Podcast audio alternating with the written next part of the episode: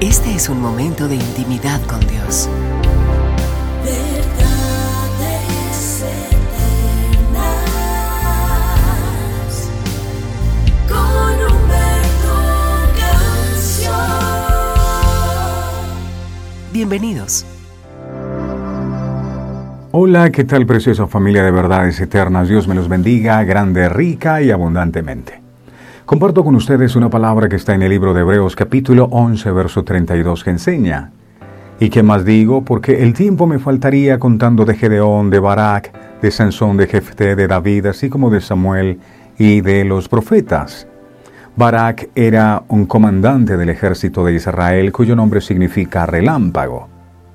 Por medio de su intrépida fe pudo vencer a Javín, rey de Canaán, Dios usó a Débora, la gobernadora de Israel, en ese entonces para desafiar a Barak. Dios le confirmó la gran victoria sobre Císara, el capitán cananeo, a través de una poderosa profecía que Débora, la gobernadora de Israel, le había dado.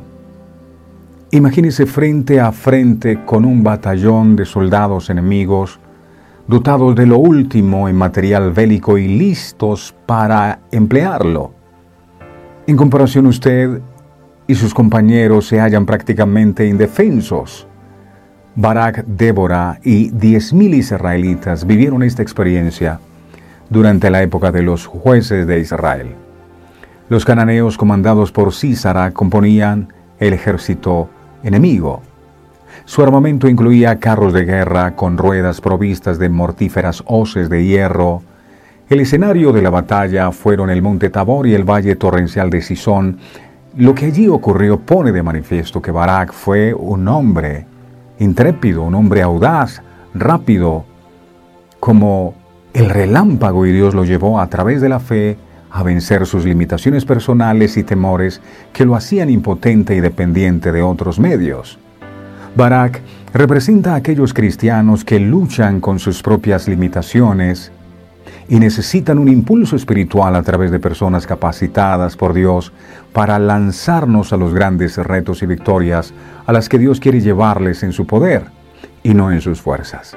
Barak desafió su propia fe natural a una fe más allá de su limitada duda, una fe intrépida que sobrepasa el temor.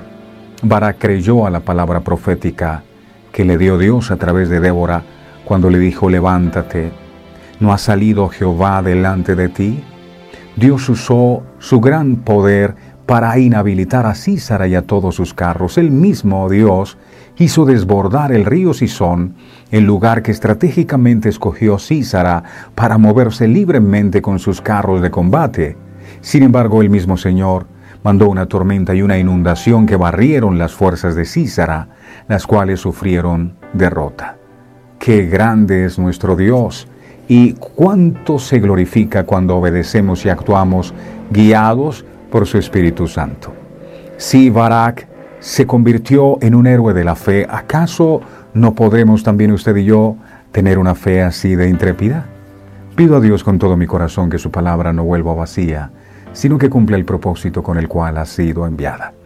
Le recuerdo que nos puede seguir a través de nuestra página en internet, se llama verdadeseternas.com. El Señor les bendiga a todos.